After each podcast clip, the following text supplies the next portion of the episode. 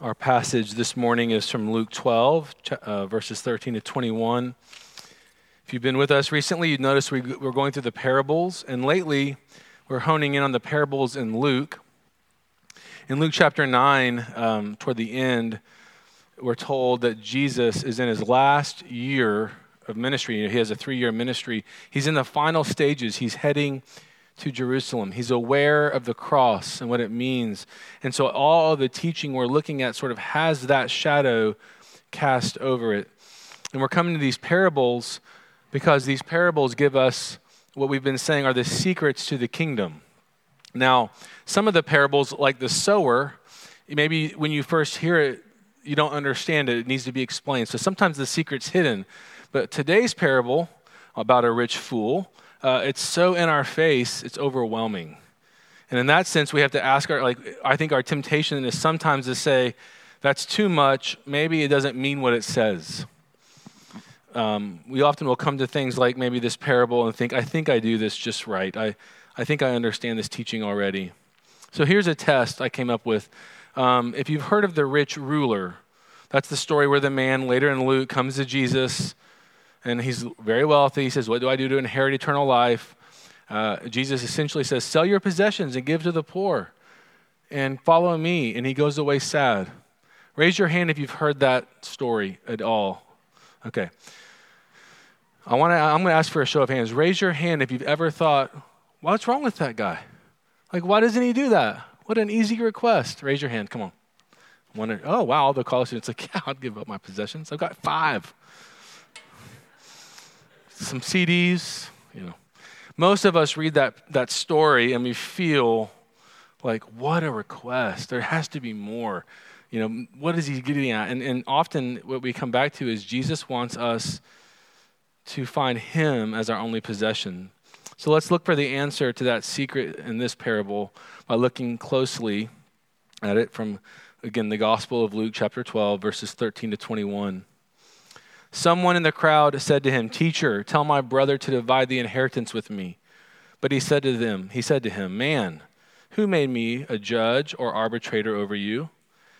And he said to them, He's been teaching his disciples. So he turns to the disciples and says, Take care and be on your guard against all covetousness.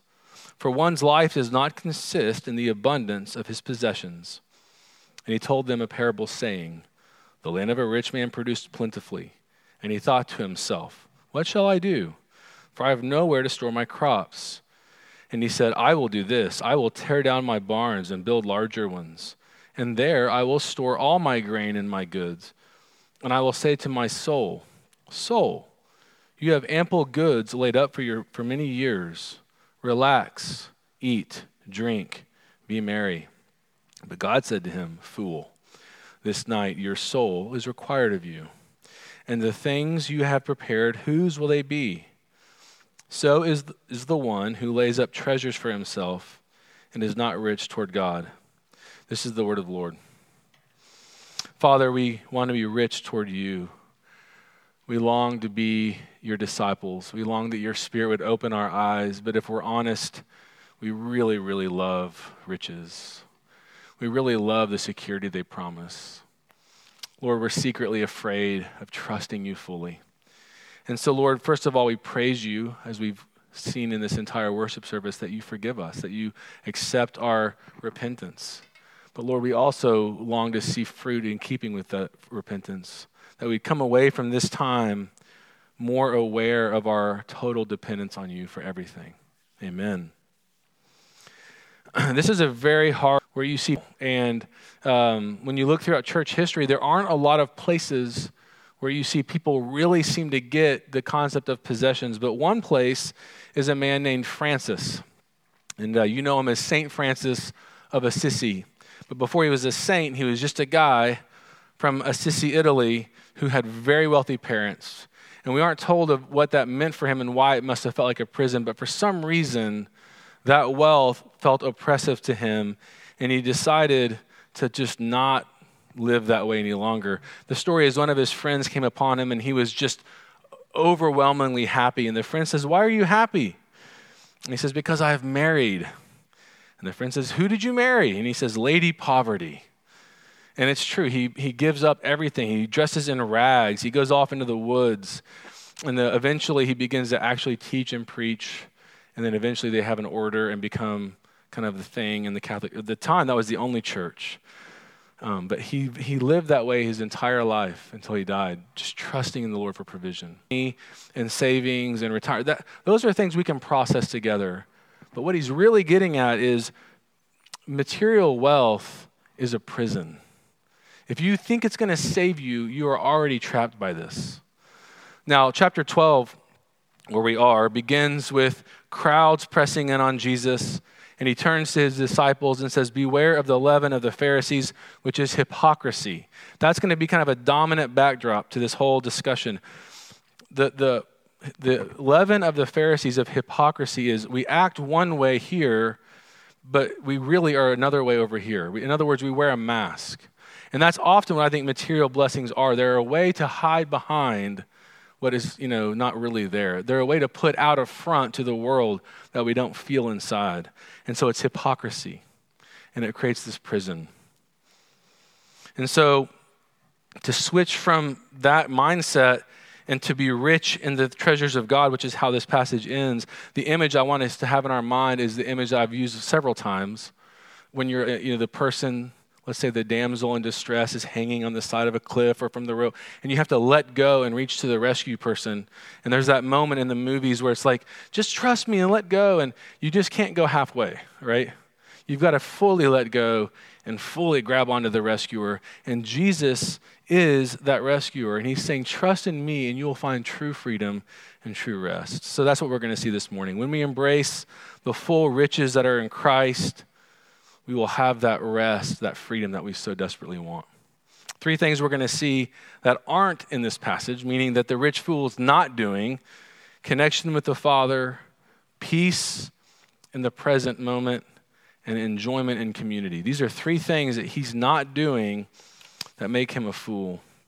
So, first of all, connection to the Father. Again, the problem of materialism and the material realm is it creates this illusion that we sort of made it happen. When you come when you earn an income, when you do things that are good, when the material world blesses you, there's a sense in which I did this. That's sort of in our heart of hearts. And you see that in our passage uh, with this rich fool. Listen to how Jesus tells the story. Verse 16 The land of a rich man produced plentifully the subject of that sentence is land. And so Jesus is telling his disciples and those hearing this teaching, like, they're going to all in that culture understand God provided plentifully. But yet, the rich person, the rich fool, doesn't hear it that way, doesn't see the produce that way. Now, the word fool comes later in the uh, parable, and it's when God addresses him in verse 20. But we know from Psalm 14:1, a fool says in his heart, There is no God. So, the essence of the first problem is though God's pouring blessing on him, his mindset is, There is no God. Even if he would tell you, I'm a Christian or I believe in Yahweh or whatever, his lifestyle, his, the way he's interpreting the world, the blessings are that he did it. Does that make sense? Um, Francis Schaeffer, in his um, great, I've talked about before, his great book and the subsequent movie, How Should We Then Live? He's tracing this idea of Western um, civilization. The more it becomes secular humanism uh, infected, uh, the more it falls. He starts with Rome and he moves to different cultures. And he looks at the philosophy and the, and the science and, and the art. And he traces how what happens to these societies as they become more godless. And the premise is when we base society on the Bible, on the infinite personal God who is there and who has spoken, this provides an absolute by which we can conduct our lives. And he calls this freedom from chaos. That when, when individually and society wise, we, we understand there's a creator and live accordingly, that creates a freedom in the midst of a chaos. But whenever that begins to go away, mankind becomes the ultimate measure. It creates the actual chaos. There's no freedom anymore. Um, I think this is an issue, and we see this today in our present time. I mean, you come to this passage, And if you are a progressive, just the word progressive, right? I'm a progressive. If you're not careful, you're going to be progressing past the thought of God. That's primitive. There is no God, right? So if you are on the left, be careful. Now, what if you're on the right? just as equally sinful. If you're on the right, it's I created this, I pulled myself up from my bootstraps.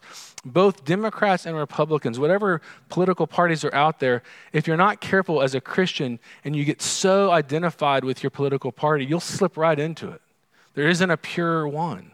So the Christian is the one that comes and says, wait a minute, I'm not the fool. God's giving me everything, and I'm aware of Him giving me the blessings in my life. C.S. Lewis in Mere Christianity says, Where did the dark power go wrong? The moment you have a self at all, there is a possibility of putting yourself first, wanting to be the center, wanting to be God, in fact. That was the sin of Satan. And that was the sin he taught the human race. What Satan put into the heads of our remote ancestors was the idea that they could be like gods, could set up for their own could set up on their own as if they had created themselves, be their own masters, invent some sort of happiness for themselves outside of God, apart from God. And out of that hopeless attempt has come nearly all that we call human history money, poverty, ambition, war, classes, empires, slavery. The long, terrible story of man trying to find something other than God which will make him happy. That is who the rich fool is. That is what Jesus is warning his disciples about. And that is something we have to come to ourselves. What does it look like on an individual basis to just I think our schools infect us with this, especially the public schools. Uh, I've told the story of uh, my children's elementary school back in Colorado. The hallway, I forget for which age group you go down, had a poster that said, If it is to be, it is up to me. And I really get what they're trying to say. Hey, you need to sharpen your own pencil, okay? Like, bring notebook paper to class. I get what they're trying to do, but it just creates this sense of like, I create myself. Have you all ever heard you can be whatever you want to be? Like, we say that still. Is that true? No. Like, I just want to tell you, it's just not true. None of you are going to be in the NFL. I don't care how badly you want it uh, last Sunday we were watching the Dallas Cowboy game, and Dak Prescott's ankle became like just his foot just went like shaped this way, and he's holding it, he's crying. He's the quarterback, and I'm not wanting to get involved in the controversy. There are some of you that get mad at me over this. Grayson was there. He's a much bigger sports fan than me. He just made the comment, "Oh no, he's still in negotiations for his contract," and I'm thinking, "What a fool!" Like did you not think this could happen? Well, I was offered 140 million. I wanted 150. So I'm going to go play a game where these guys are trying to kill me and hope I can survive to make the better contract. Now, I'm not blaming Dak. I'm, that's my own heart. Like we all have this sense of like, look who I am. Look what I've become. And if we do that, we're acting like the fools. So the question then is how do you cure this as we move from point one to point two? I just want to give a few thoughts. The cure is praise, like thanking God for the gifts you have. I mean, that's really hard, and you can tell it's hard because it requires almost repentance to begin to praise God. Some of us will go, I don't even know what the gifts are. That's a problem. Start to thank Him for the beauty and the glory He's given to you, the talents, the gifts, the relationships, but even for the hardships the things that aren't going the way you planned, the things that bring you face to face with your frailty. These are things we can praise Him for. And remember that something that's the shadow of this entire sermon is the Lord's Prayer from just the last chapter, Luke 11. Of course, Luke, in putting this together, knows that that prayer is taking us to the cross, and it begins with Father. Holy are you, hallowed is your name. And begin to praise. And, and secondly, uh, along those lines, recognize that all of, you, of the things you think you have are on loan. If you have land, you don't keep it forever. When you die, it gets deeded to the next person. It's on loan. And at the end of our passage, interestingly, Jesus depicts God telling the rich fool, Your very soul was on loan. It was a gift. So, point number one are we connecting to the Father by seeing our entire life, our gifts, our talents, our resources, our blessings as being loaned to us?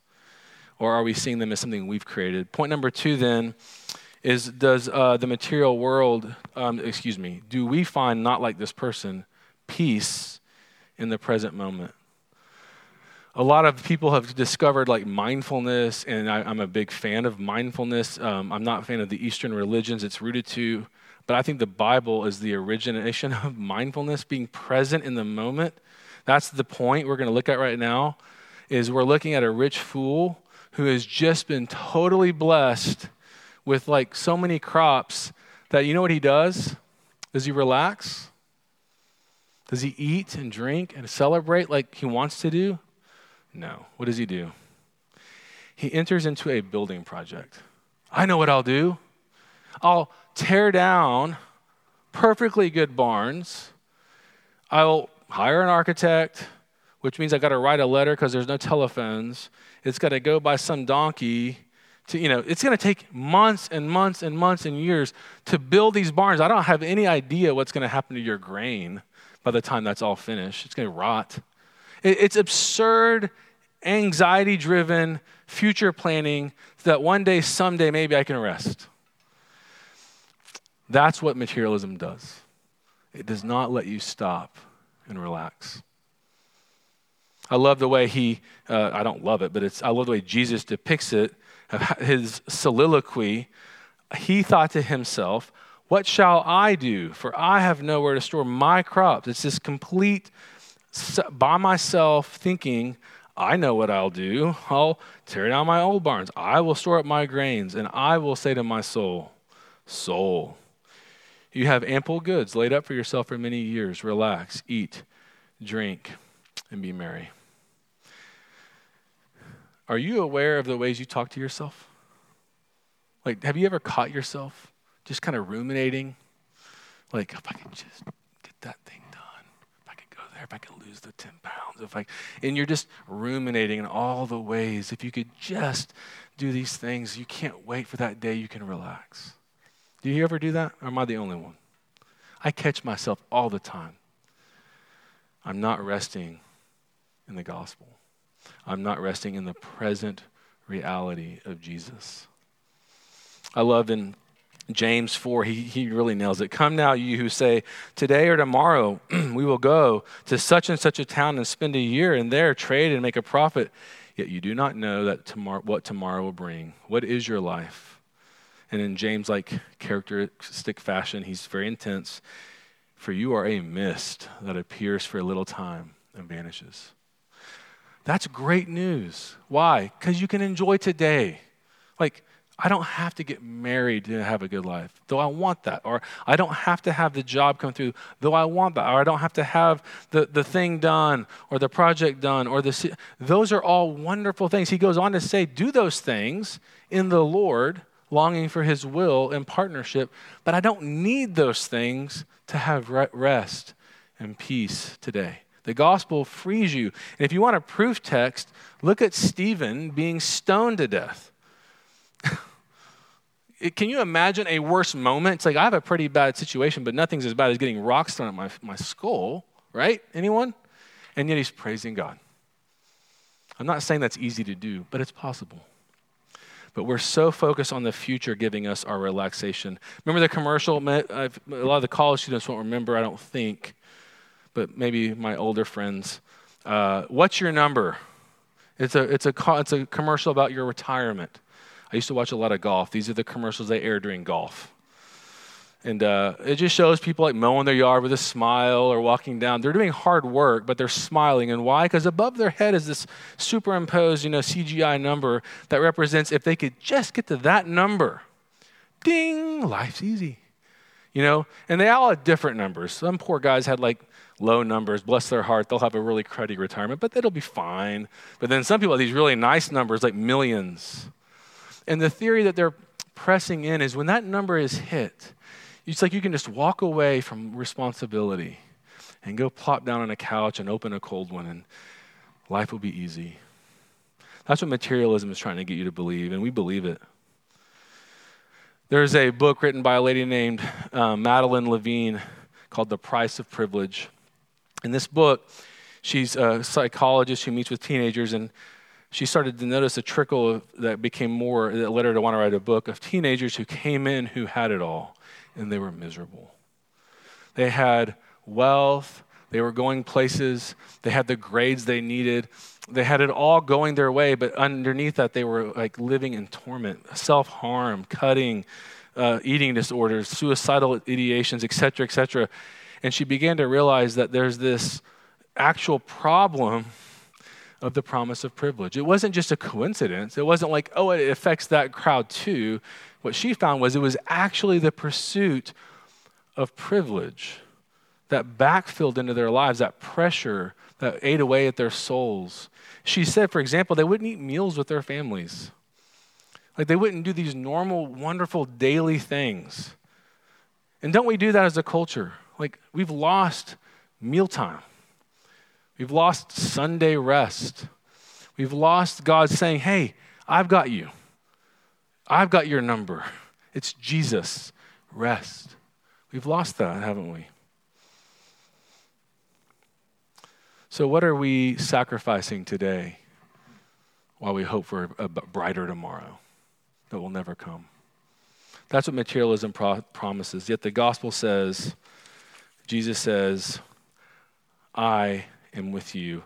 And he pours out all of his blessings on you. And again, to go back to the, the, the, pro, the um, sermon or the um, Lord's Prayer in Luke 11, we've already talked about the first point Father, you're holy.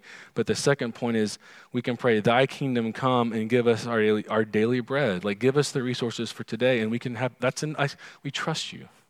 Remember the manna you know, in the Old Testament in Exodus where they, God would provide the manna and several people just couldn't handle and grabbed more than they needed and it turned to maggots? Like, can we rest in Jesus? Is he enough? Our last one is community. I think if you want, these are all challenging things, and I know that. The third thing we see in this passage, and maybe the most important for our discussion this morning, is that to have the freedom that Jesus promises us, we need to have this connection to the Father. We're having the sense that our, all of our daily needs are being met, so we have this current peace in the moment, in the day. But we also enjoy community. Like we love people. And that's gone by the like that's falling by the wayside very rapidly. And it's not just because of COVID, though we may touch on that. So you all know that we're made uh, in the image of God, who is a triune God. You've heard this theology said a lot from this pulpit that God the Father, God the Son, and God the Spirit enjoyed a, an eternal relationship. And so when we're made in His image, the DNA of that, of that image is to want to be in partnership with Him and with creation. And Jesus is talking to disciples, like to a crowd of people people who are clamoring together. Every time there's a revival, that kind of happens. People quit being so isolated and they come together. But I want you to notice a couple of things in our passage. First, again, the soliloquy. He's not talking to his wife. What will we do? He's not talking to the community. Hey, we all had a pretty good boom, boomer crop. Let's or bumper crop. What should we do with this? He's not talking to the elders at the gate back in the. T- he's talking just to himself. What should I do? But look at the very end in chapter or in verse 20, verse 20, where God, who has just called him a fool and tells him that very night his soul's required, he says, And the things you have prepared, whose will they be? You remember the question that Jesus is answering? Teacher, what do I do with my inheritance? Tell my brother to divide it. What's the big deal there? We all kind of want our inheritance, right? Well, here's what's going on. Here's the backdrop. When in that culture a father died, the idea is that the elder brother receives the land and shares it and acts on behalf of the father for the whole family. And you see that, by the way, in, the, in what's going to come later in Luke 15, the prodigal son story, where this younger brother's like, just forget it. I want mine now. I'm, I can't wait. And in this situation, this man saying, I want you to divide the inheritance, he's saying, I'm leaving the family. Like, I'm walking away. I want what's mine. And you think back to um, Psalm 133 How good and pleasant is it when brothers dwell in unity?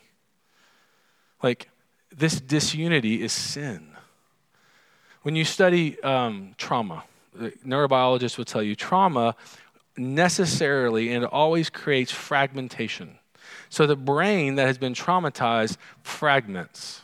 That's why when you're in a traumatic moment or state, you act like you're three. You're using adult language, maybe, and you're in your adult body, but you're acting like you're a, a child. You've gone into what they call the lizard brain. You're traumatized. Your brain is not operating according to its plan, it's fragmented.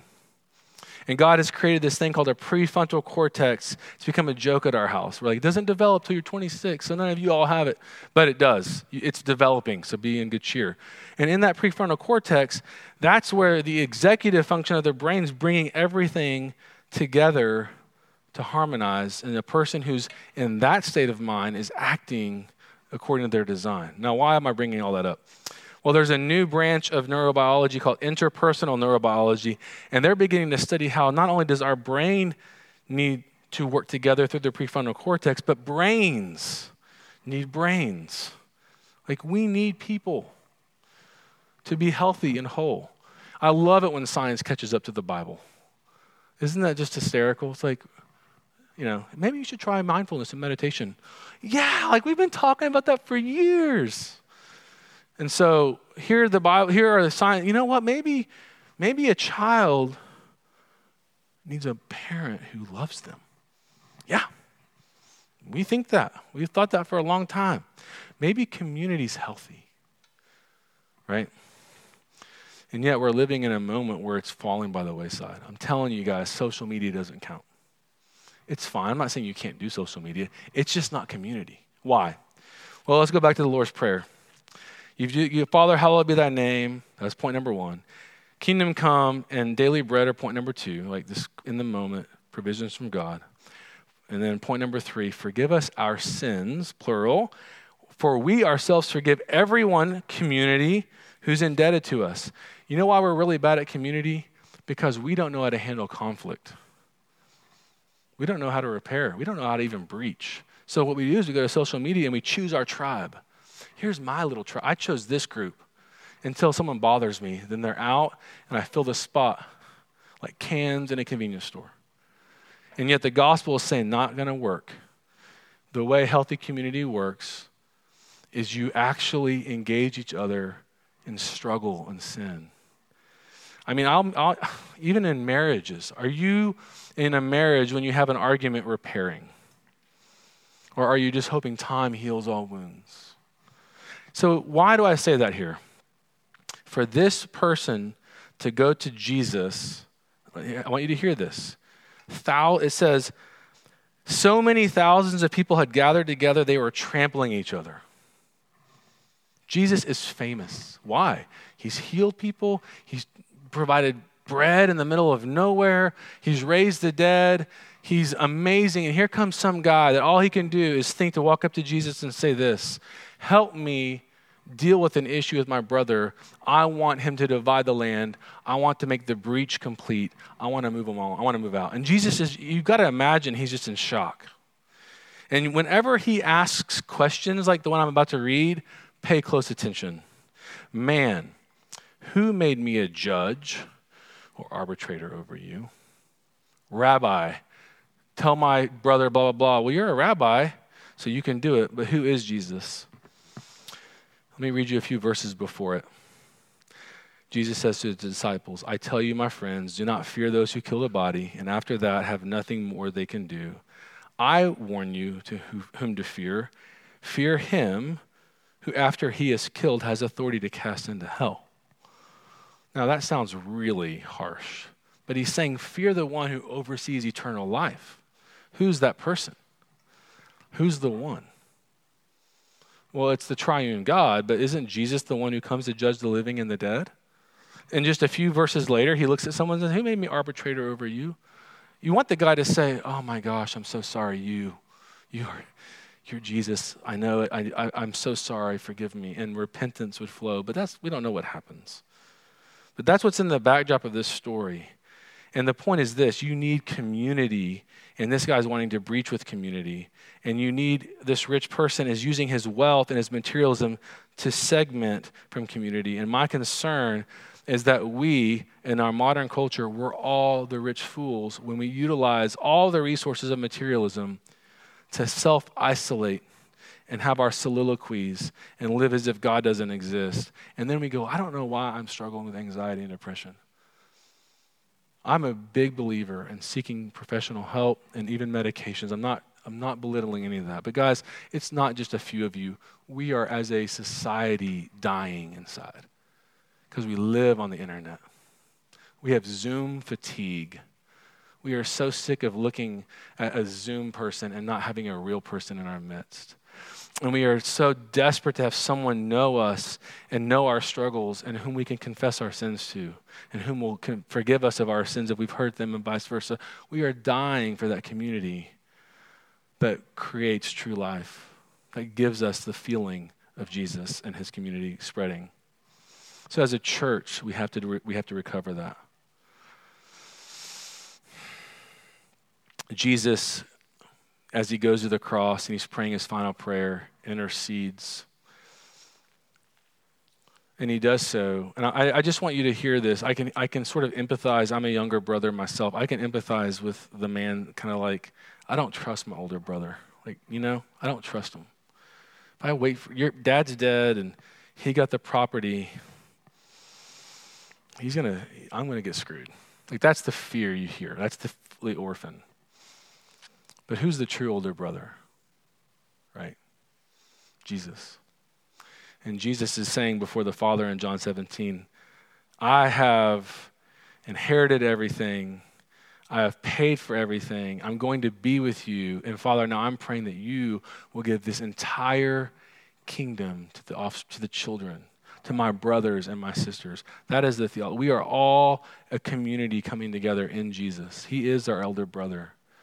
And we never have to divide and cut off and fight for what's ours if we are in Christ. We are a community that comes together. First and foremost, I'm going to just restate the three points as I wrap it up. Everything we have comes from the Father. We see that. Secondly, we live in such a way that even though you can have, I'm not talking against retirement plans, I'm not, we can have that conversation later, but we live in such a way as today is important. This daily bread the kingdom coming now, right now on earth as it is in heaven. And finally, in a community where we know each other and are known, where we can confess sin and share resources and love. And I, I think we do that kind of, but going past COVID 19, going past Zoom meetings, going into the future, we're going to have to work really hard to make sure we don't lose that. So I've never ended a sermon with a major problem we have to solve like this. Like, so there it is, but I know this. The gates of hell will not will not pass over the church, will not take out the church. The church is the tool God uses. The local church, whether you want to go to this local church or you feel like leaving this local church and going to Countryside or Sunnybrook or Eagle Heights or Redeemer, pick one and plug in and give it your all. And may I also say ethos. But don't go from here to ethos, or I'll have a, a real problem with that. If you drive every, every I'm just going to drive to Tulsa every Sunday. I'm kidding. Do it. It's worth it. We pray for all the churches, not just our denominational churches, but our brother and sister churches, that we'd be filled with community and, and life giving gospel messages so that we can actually come out of this pandemic like with a revival. Let's pray for that. Jesus,